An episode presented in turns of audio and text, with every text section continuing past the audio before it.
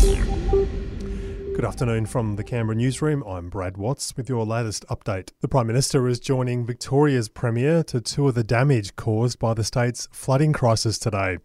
Anthony Albanese and Daniel Andrews began their journey in Bendigo.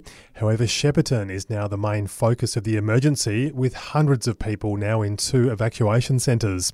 Mayor Shane Sali has told Nine up to 8,000 properties are affected.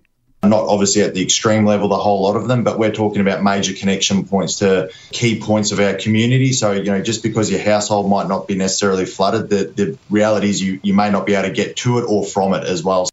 The federal government has made another big spending announcement in the upcoming budget.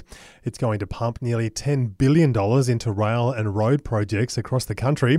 Finance Minister Katy Gallagher has told Sky they'll be reallocating money from other areas to pay for the announcements. If it stacks up, um, you know, we're pretty supportive, but there are areas where we've got to reduce spending and reallocate in the budget. We're looking at that across the board. We're not picking specific programs necessarily and targeting them.